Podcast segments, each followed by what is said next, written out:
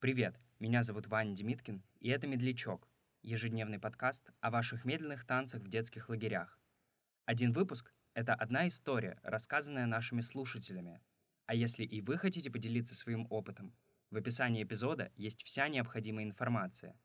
Слушайте «Медлячок» вчера, сегодня и завтра.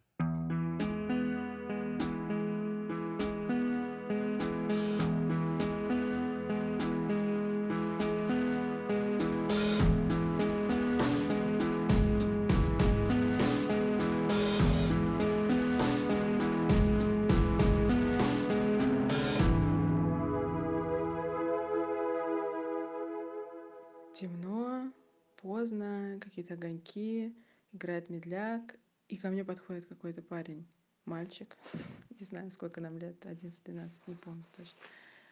И я очень хочу танцевать, но мне очень страшно. И я говорю нет.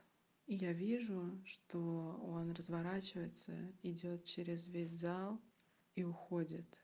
И всю оставшуюся смену я искала его, и непонятно, как его найти, потому что было темно там в зале. И хотела извиниться и сказать вообще, как я сильно переживаю.